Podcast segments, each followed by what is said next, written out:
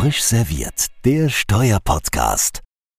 Ja, herzlich willkommen zu unserer neuen Ausgabe von Frisch serviert und äh, dieses Mal mit ganz spannenden Gästen. Den einen stelle ich nur sehr kurz vor, auf eigenen Wunsch. Das ist der Dr. Thomas Speth. Hallo, Herr Speth.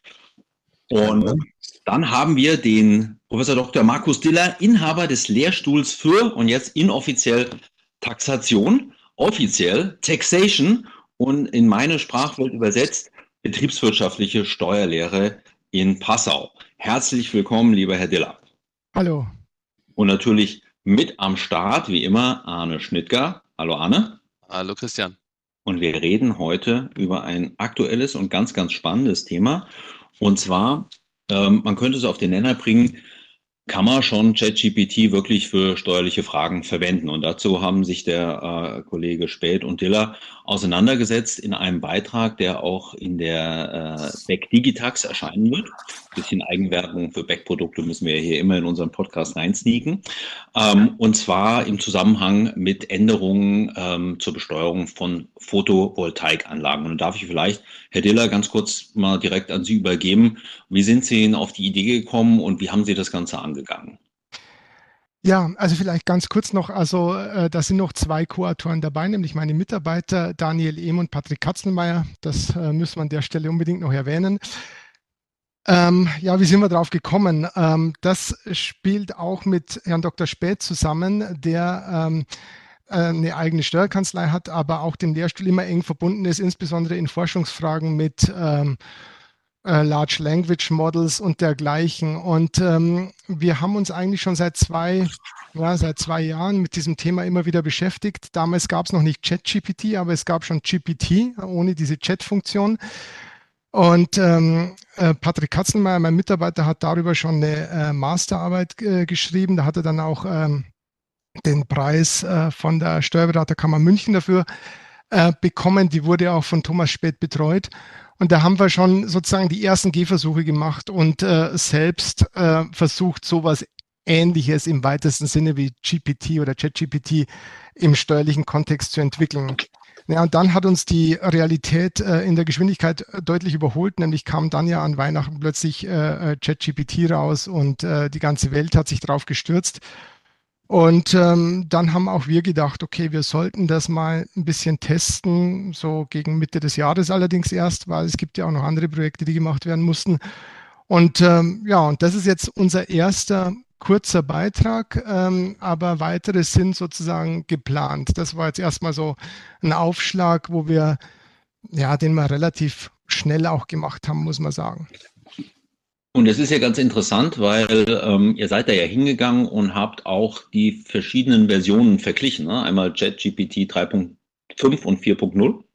Ja, genau. Vielleicht ganz kurz, was haben wir gemacht? Also wir haben, also man muss sich das ja so vorstellen, dass äh, dieses neuronale Netz ein bisschen, also ich verwende jetzt ein Beispiel, äh, das äh, von OpenAI AI selbst äh, äh, auf ihrer Homepage steht das gesamte neuronale Netzwerk ist ein bisschen so wie ein menschliches Gehirn. Und äh, wenn man sich jetzt auf eine Prüfung vorbereitet, dann äh, lernt man ja mehrere Monate. Äh, wir zumindest bei unseren langen Blockprüfungen haben das noch gemacht. Heutzutage lernen die Studis ein bisschen kurzfristiger. Aber das heißt, diese, äh, das Training dieses Netzwerks ist ein sehr, sehr aufwendiger Prozess, der dann auch irgendwann mal terminiert ist zu einem bestimmten Datum.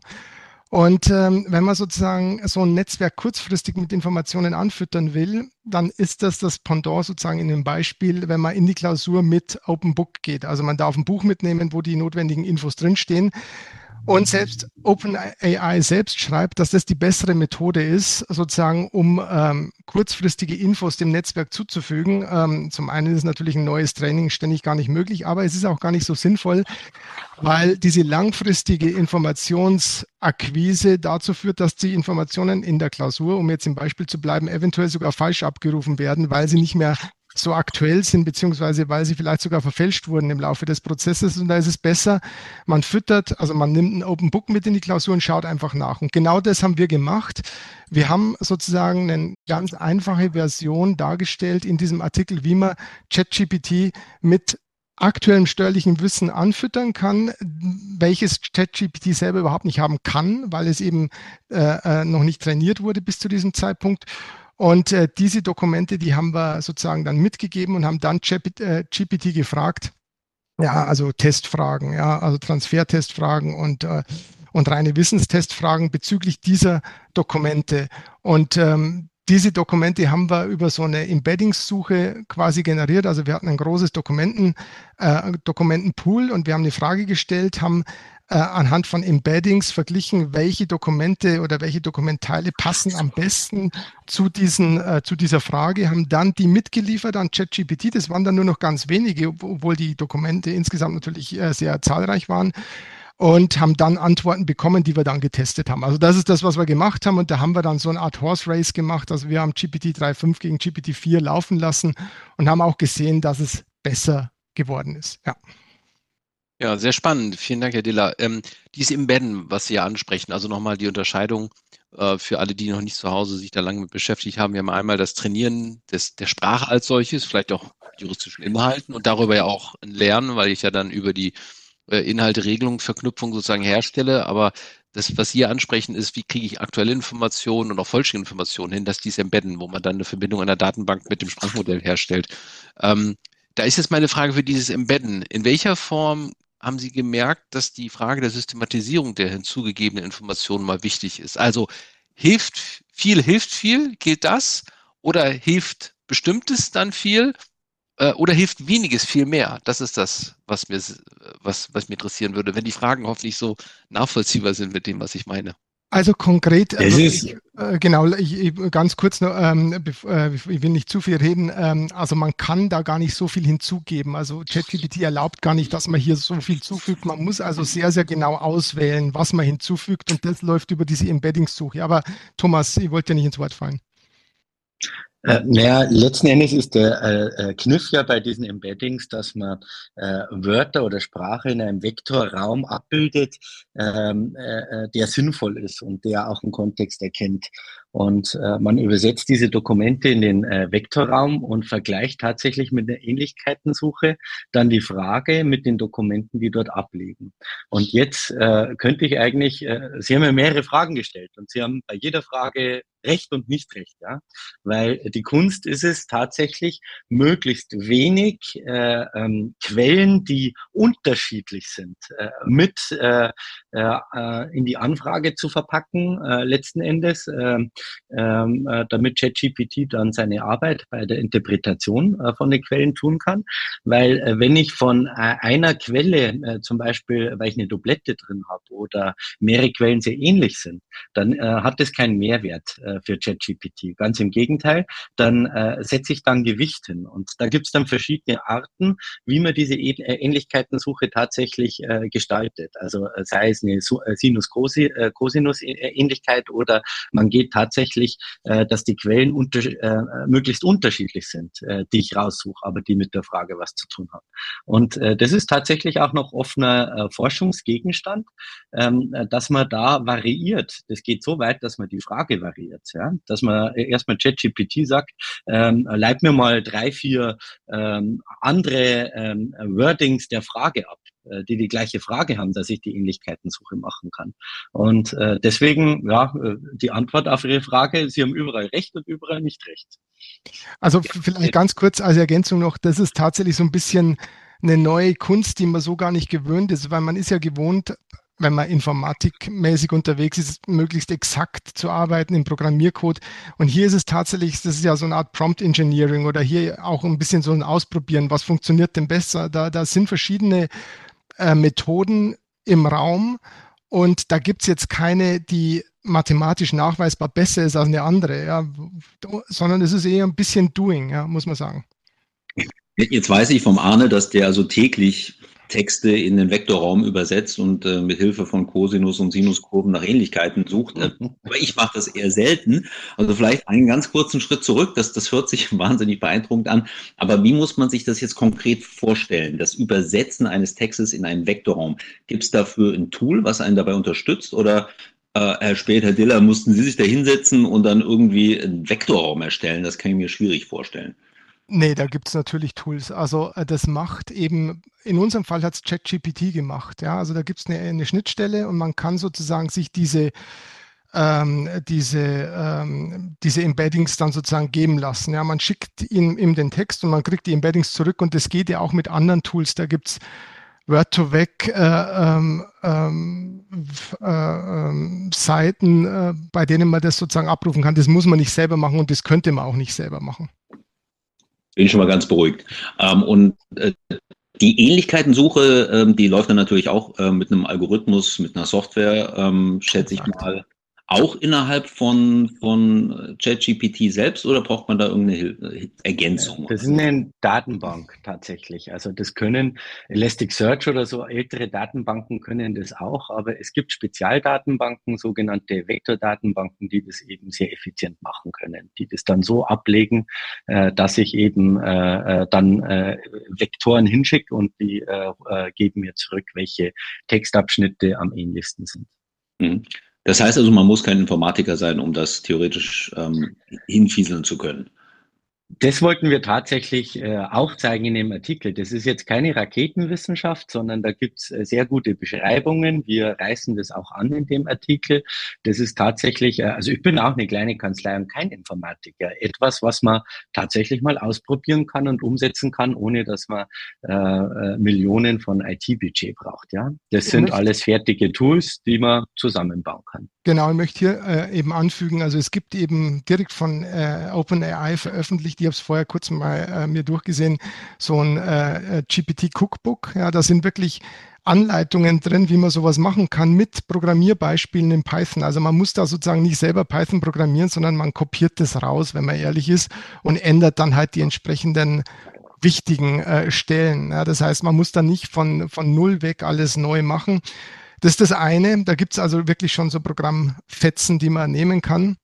Und das zweite ist, dass man heute, und mir hilft es bei meiner Arbeit wirklich stark, also ich habe äh, nicht äh, die Zeit, äh, zu einem Python-Spezialisten zu werden, aber ähm, GPT macht es einem da schon leicht. Also man kann ja wirklich Python-Code inzwischen, wenn man weiß, was man will, auch einfach verbal eingeben und man kriegt den Code zurück. Also die Zeiten, in denen man alles von Hand machen muss, die, die sind vorbei. Man kopiert viel, was es irgendwo gibt.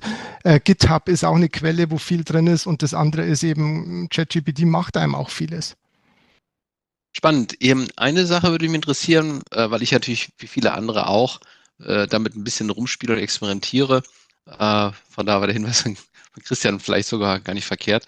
Äh, aber die Frage war jetzt nochmal von mir, Sie haben gesagt, äh, Herr Speth, zwischendurch, die Interpretation wird dann leichter.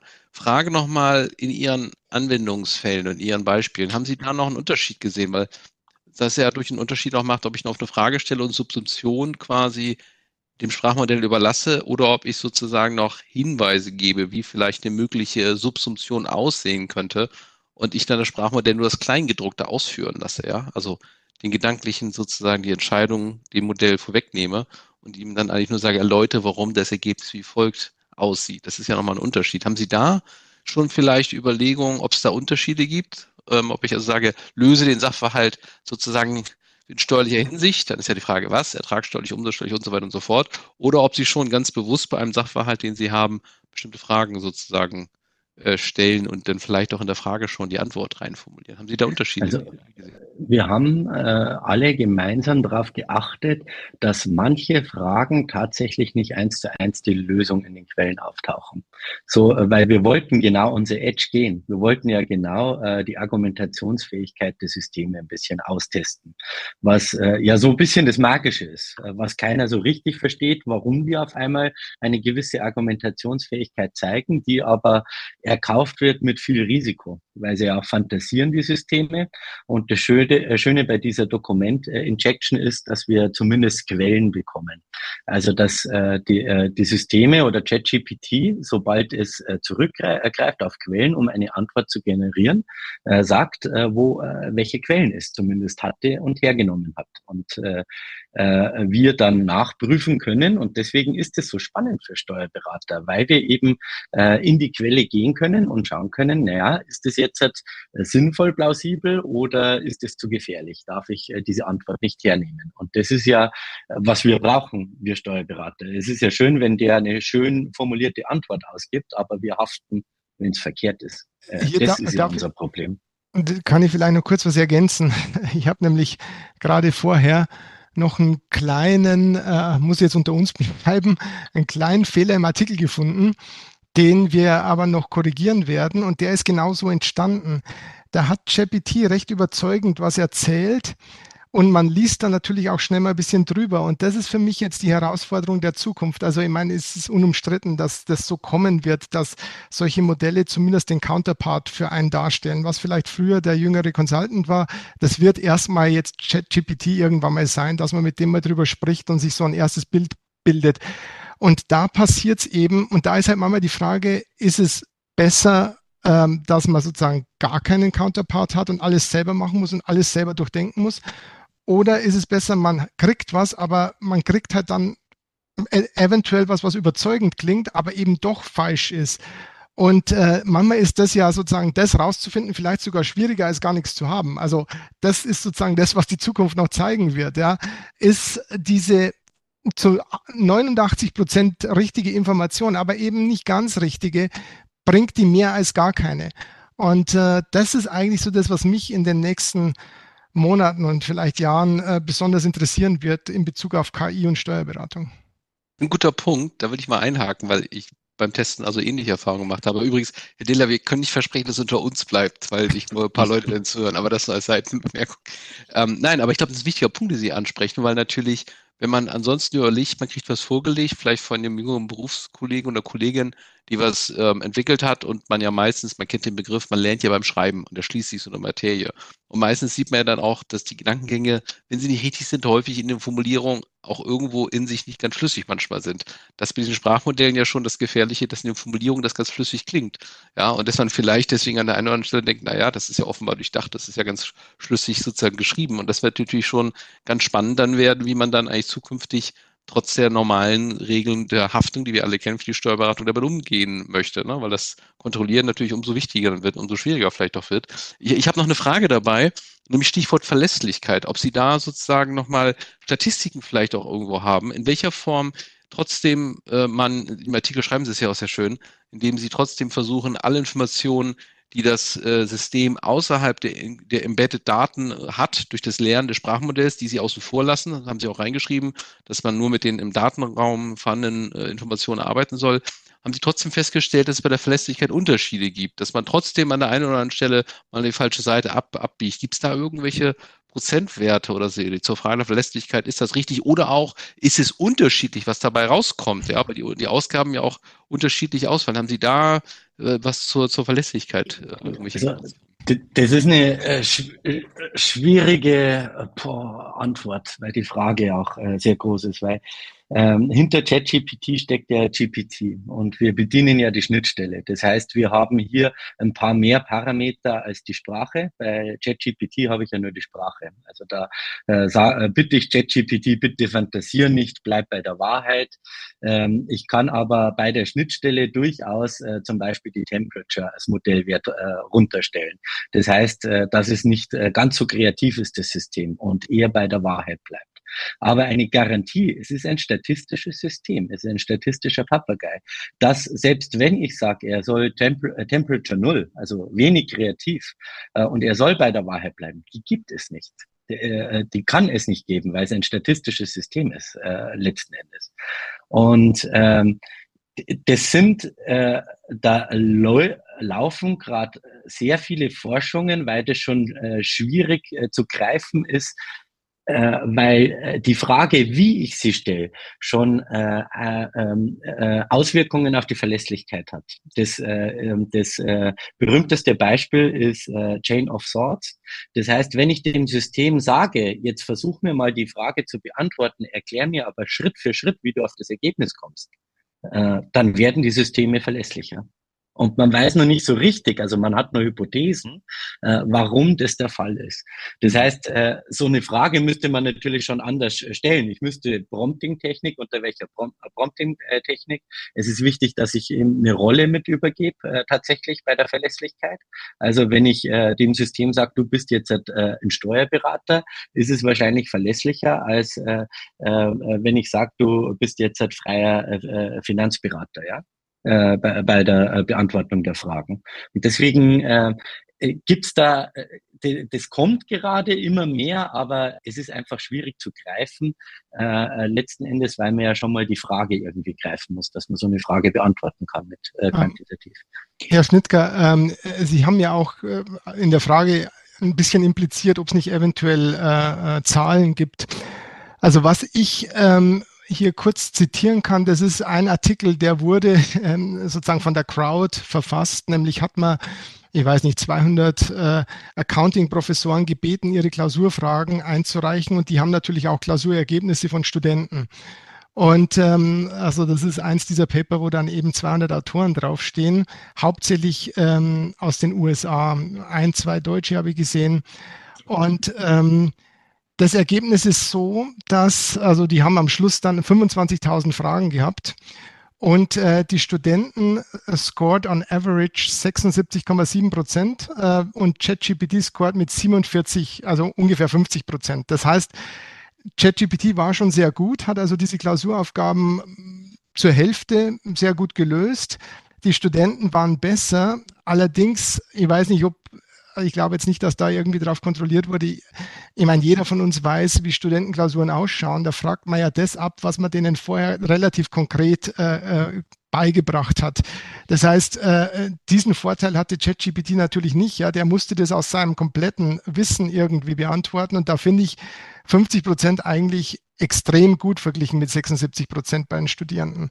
Also das ist sowas Quantitatives und das geht auch um Taxation hier. Also die machen das sozusagen, das sind äh, von Finance, Taxation, Accounting ja, sämtliche Klausuren drin, die es da so gab und das war schon eine groß angelegte Studie Anfang des Jahres. Es ist ja auch interessant, ähm, einmal wer fragt und wer dann die Antwort checkt, ne? weil äh, es gibt ja Fehlantworten, die sind für zumindest den Experten sofort als Fehler erkennbar. Also die, die krasse Halluzination, wo sich ChatGPT irgendwas ausgedacht hat. Und dann gibt es die eigentlich gefährlicheren Fehlantworten, wo es ein nahe am erwarteten Ergebnis liegendes Ergebnis ist. Das ist ja eigentlich der riskantere Faktor. Ja? Ähm, das sind Dinge, die können auch beim, beim vorhin zitierten äh, Junior Associate äh, passieren, der halt ähm, leicht daneben liegt. Die können auch einem Senior Associate oder Partner passieren. Jeder hat mal Fehler gemacht. Ja? Ähm, das, also diese Differenzierung, die ist, glaube ich, äh, tatsächlich ein, ein schwerer Punkt. Und aus meiner Sicht reicht es gar nicht so sehr, dass die Quelle angegeben wird, sondern äh, der Weg wäre, ich bin ja Jurist, äh, eigentlich die juristische Subsumption. Man müsste eigentlich von ChatGPT oder der KI verlangen, dass es sein Ergebnis über Subsumptionsschritte ableitet, weil dann kann man die Subsumption nachvollziehen und kann dann zumindest exakt gucken, wo es sich äh, entweder eine Definition für ein Tatbestandsmerkmal zusammenfantasiert, ja, ähm, oder wo es irgendwo abbiegt. Haben Sie das auch schon versucht? Ja, ich glaube, das versucht man eigentlich bei allem, was man mit ChatGPT so im Alltag äh, oder in, in der Arbeit macht.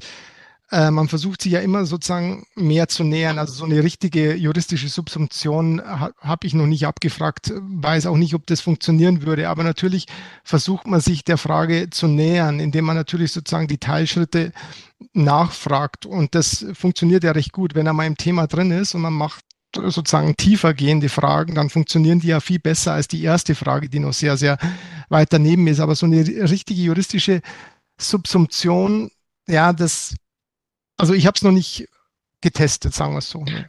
Aber es ist ja eigentlich genau die äh, Arbeit, wo wir gerade dran arbeiten, äh, ist so ein bisschen das, Markus, oder? Dass wir sagen, also wir haben äh, Aufgaben, tatsächlich juristische Subsumption Subsumptionsaufgaben äh, da ein Labor geschaffen, wo wir jetzt bei ChatGPT auch äh, wirklich kontrollieren können, ähm, wie kommt er zu den Entscheidungen und äh, trifft er die richtig äh, mit verschiedenen Prompting-Techniken, mit verschiedenen Versionen äh, etc., weil wir das eben messbar machen wollen. Und äh, letzten Endes ist es, glaube ich, einfach äh, juristisch ausgedrückt, was wir in dem äh, Artikel vorhaben oder machen. Stimmt eigentlich, ja. Also, also, ich dachte jetzt tatsächlich an diese formale Subsumptionsvorgehensweise der Juristen. Ähm, wir BWL-Steuerleute machen es ja immer ein bisschen anders. Äh, und, äh, aber im Prinzip ist es das, was wir jetzt auch vorhaben. Ja, wir wollen schauen, wie gut kann er eben Aufgaben lösen. Ja, und dazu braucht er natürlich eine Subsumption, die wir natürlich formal nicht äh, in dem Jura-Style machen. Ja, aber am Ende des Tages muss das Ergebnis natürlich stimmen. Also ist es schon eine Art von Subsumption, die er da vornehmen muss.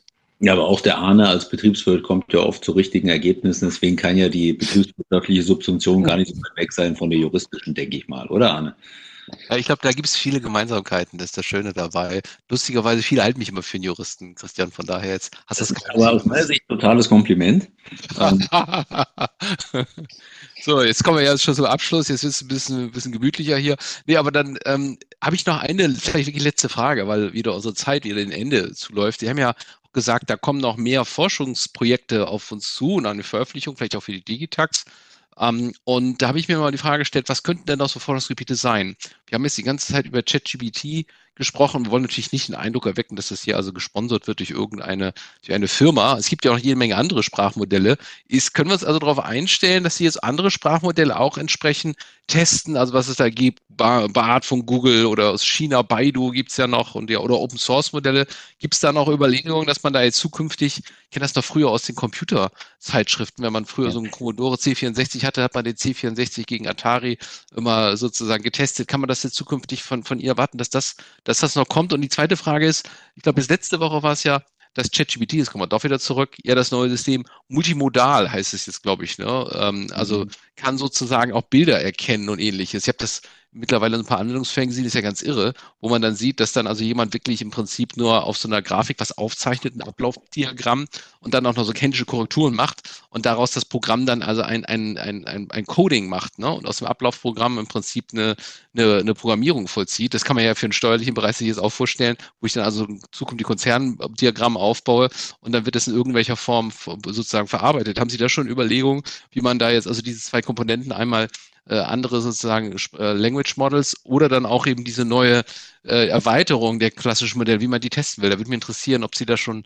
äh, Ideen haben. Wenn Sie sagen, haben Sie, wollen Sie aber nicht preisgeben, es geht ja auch um Wissenschaft und Forschung, wäre das auch vollkommen okay, aber vielleicht können wir Ihnen da was entlocken. Ja. Also vielleicht darf ich zunächst mal sagen, ich freue mich jedes Mal, wenn ich jemanden äh, erlebe, der den C64 erwähnt, ja, weil ich äh, bin ebenfalls die C64-Generation, ja, ich habe den in der fünften Klasse bekommen, das muss äh, 1900, weiß nicht, äh, 83 oder sowas gewesen sein. Und ich habe den wirklich äh, geliebt, heiß und innig. Und um ehrlich zu sein, ähm, ich habe damals mit Basic angefangen und es hat mir irgendwie geholfen. Ich habe dann auch im Studium Wirtschaftsinformatik genommen, weil ob Basic oder Pascal oder C oder heutzutage Python, eigentlich nimmt sie das, das nichts. Also das war schon wirklich eine tolle Sache, dass wir die erste Generation waren, die als Kinder mit sowas aufgewachsen sind.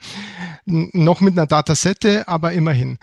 Ähm, und das Zweite ist, ähm, vielleicht auf die konkreten Fragen kannst du vielleicht, Thomas, noch was sagen. Ich ähm, würde ähm, bezüglich Forschung, die ganz woanders hingeht, äh, also nicht nur andere Modelle, sondern tatsächlich ähm, äh, andere Intention. Ähm, das ist, äh, mich würde interessieren eben tatsächlich, wie Menschen oder wie die Produktivität äh, beeinflusst wird durch ChatGPT. Und ich habe auch hier heute Vormittag mal gegoogelt oder ja eben tatsächlich noch gegoogelt und habe ein Paper gefunden das heißt Experimental Evidence on the Producti Productivity Effect Generated by Artificial Intelligence.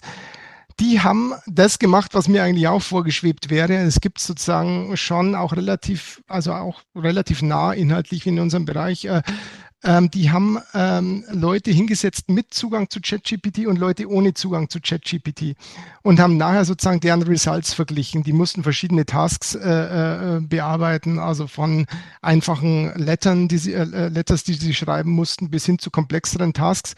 Und äh, am Ende des Tages stellte sich das raus, was man vermutet hätte, dass die ähm, Time taken, also die Zeit hat abgenommen durch die Verwendung von GPT, ähm, die haben auch gesehen, wie lange die Leute GPT benutzt haben, ja, wie oft sie das aufgemacht haben. Die, ähm, die Bewertungen für das, was sie abliefern, die Average Grades, die sind tatsächlich increased, also die, die haben zugenommen, sind besser geworden durch die Verwendung von GPT und ein paar andere Ergebnisse haben die auch noch. Und das ist schon, ähm, finde ich schon interessant, wie das die, die, die Zukunft der Arbeit ändern wird in unserem Bereich jetzt konkret. Und ähm, das wäre was, wo ich auch mittelfristig vielleicht noch ein bisschen mehr hin will. Thomas, du vielleicht noch zu den anderen Fragen? Also äh, zu äh, anderen Sprachmodellen muss man ja gezwungenermaßen äh, zu den Open Source, weil das andere ist ja alles Cloud, äh, Closed Source. Da kann man ein bisschen von außen drauf schauen, ChatGPT und challengen. Ähm, da ist äh, jetzt persönlich, finde ich da wichtig, dass man mal richtig misst, weil es redet jeder drüber und sagt, es ist besser, schlechter, aber äh, dass man eben erstmal Maße entwickelt für die verschiedenen Bereiche, auch äh, für Steuern eben, dass man da äh, tatsächlich messen kann, so Fragen beantworten kann, ist es besser oder schlechter geworden, ja. Das äh, ist ja heute äh, alles noch äh, in den Anfängen über irgendwelche Testbatterien äh, möglich, die aber dann äh, fachübergreifend äh, meistens sind. Und äh, äh, sowas täte ich gern für unseren steuerlichen Bereich, der schon sehr besonders äh, ist, haben. Äh, da äh, glaube ich, ähm, ist forschungsmäßig vor allem die Open Source Modelle, äh, Lama Index 2 zum Beispiel, ganz spannend, weil man deshalb ähm, jetzt nicht nur eine Content Injection machen kann, sondern auch feintunen kann, relativ transparent. Je besser man die LLMs versteht, kann ich die halt auch viel weiter untersuchen als irgendein Closed Source Modell, was ja Open AI mit Chat GPT ist letzten Endes. Da habe ich nicht so viele Möglichkeiten. Und äh, ein dritter äh, Punkt, wo ich gern äh, weitergehen will, ist natürlich die Anwendungsfälle, weil da sind wir äh, noch sehr am Anfang. Äh, wir sehen jetzt halt auch, Literaturrecherche ist möglich. Die haben alle noch, äh, mai, äh, bei wie viel sind wir? Bei 16.000, glaube ich, äh, beim Kontext-Window. Äh, das wird monatlich oder äh, alle paar Monate verdoppelt. Da kommt, glaube ich, noch viel auf uns zu. Wenn ich Claude anschaue in den USA, die sind ja leider in Deutschland äh, nicht tätig, äh, das schon bei 100.000 Kontext-Window ist, wo ich also ganze Bücher reinschütten kann und der hat die aktiv im Gedächtnis. Und da äh, gibt es auch ganz neue Verfahren und ganz neue Anwendungs- äh, äh, Felder dann äh, in der Steuerberatung. Äh, und ich glaube, das äh, wird ganz, ganz spannend. Also äh, was sieht man da gerade am Horizont? Äh, ich tue äh, gerade äh, so Beiratssitzungen, fragen, ob ich mitschneiden darf und einfach mir zusammenfassen äh, lassen äh, darf äh, äh, von äh, solchen äh, Chatbot-Systemen. Da muss man sich noch ganz schön verrenken, weil die halt einfach äh, hunderte von Seiten Transkript dann haben mit Fehlern drin. Äh, aber ich glaube, in einem halben Jahr muss man sich nicht mehr verrenken. Und äh, dann äh, hat das natürlich eine unmittelbare Auswirkung auch auf unsere Arbeitswelt, wie wir zusammenarbeiten. Weil das war früher schon immer aufwendig, das mit diesen äh, ganzen Protokollen äh, schreiben. Äh, und äh, wenn man zusammengearbeitet hat, hat man es aber gebraucht. Heute machen es dann Systeme für uns und wir können ganz anders in Teams zusammenarbeiten. Und äh, das täte mich auch noch sehr, äh, sehr interessieren, so in zweiter Stufe eben. Äh, wie ändert sich unsere Arbeitswelt durch diese Systeme? Und Christian, vielleicht ist ja auch für uns nicht nur unsere Arbeitswelt, sie erinnert auch vielleicht auch in dieses Podcast. Wir hatten ja darüber schon mehrfach diskutiert, wie wir das ja einbinden können. Vielleicht machen wir einfach so, wir laden unsere beiden Gäste in einem halben Jahr oder Jahr nochmal wieder ein, nachdem die neue Forschungsarbeit erstellt ist und lassen dann die Fragen einfach vorbereiten durch ChatGPT oder irgendein anderes Sprachmodell. Das macht uns vielleicht auch ein bisschen einfacher. Was hältst du davon? Wir müssen visionär an die Sache rangehen. Äh, ich glaube, wir brauchen einen Avatar, der komplett äh, frei das Thema erledigt. Und ja. Äh, das wäre dann ein echter Produktivitätsgewinn auf allen wir müssen, wir müssen uns dann überlegen, wie die Temperatur dort ist. Ich habe ja gelernt, das muss entweder sehr nüchtern sein oder ein bisschen höher. Ich glaube, uns ein bisschen höher nehmen. Es wurde der, der C64 äh, genannt. Mein erster Computer war ein VC20. Ah, auch kenn ich auch. Äh, Fox ich auch. 20, auch mit Datasette natürlich am Start. Und äh, ich weiß gar nicht, was der hatte. Der hatte irgendwie äh, ich 6000 Byte, ne? wir reden nicht über Kbyte, sondern Byte, äh, war, glaube ich, der Speicher von dem Ding. Ähm, der 64 hatte ja 64 Kbyte, aber der hatte, ich glaube, der VC20 hatte 6. Äh, mit 6 Kbyte kann jetzt, äh, ich glaube noch nicht mal, dass der, der Taschenrechner auf dem iPhone äh, funktionieren, ähm, weil allein die Grafik schon das Zehnfache wahrscheinlich braucht. Also das ist, äh, Entschuldigung, wenn ich Sie unterbreche, aber äh, und deswegen bin ich hier auch anders sozialisiert, wenn ich heutzutage sehe, wie die jungen Menschen, ich nenne es jetzt mal die jungen Menschen, wie die mit den Megabytes umgehen, ja, 100 Megabyte für das, 100 Megabyte für das, mir alles über ein Megabyte ist für mich immer noch viel, ja, ich meine, weil ich bin eben aufgewachsen mit einer Diskette, ja, da, äh, und und äh, mit dem C64, da konnte man wunderbar Summer Games und Winter Games spielen und der hatte bis 64K, ja, ging alles. Und heutzutage wird da so geklotzt mit den Megabyte und, und Gigabyte. Das, äh, ja, also ich habe dann auch einen anderen Zugang. Bei, bei Winter Games und Summer Games, da hat man dann auch so ein, so ein, so ein, so ein äh, Karpal-Syndrom bekommen, gerne, wenn man so ganz schnell für Langlaufen und so das machen musste oder Sperrweitwurf. Also das war auch ris riskant, das Ding. Ja, ja, nicht, wenn man den richtigen Joystick hatte, den Competition Pro, mit dem ging es ganz gut.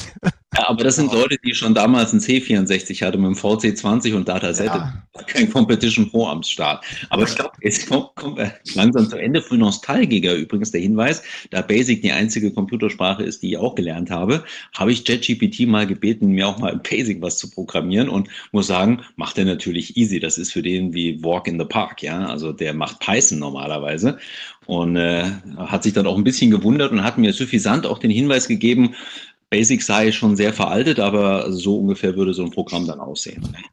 Fand ich dann auch ganz cool.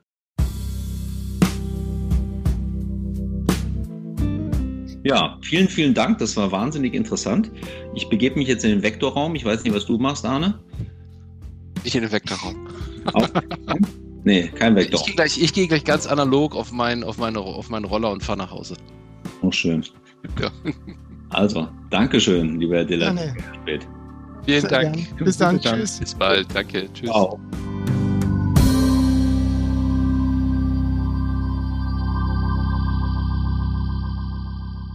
Frisch serviert, der Steuerpodcast, powered by CH Beck.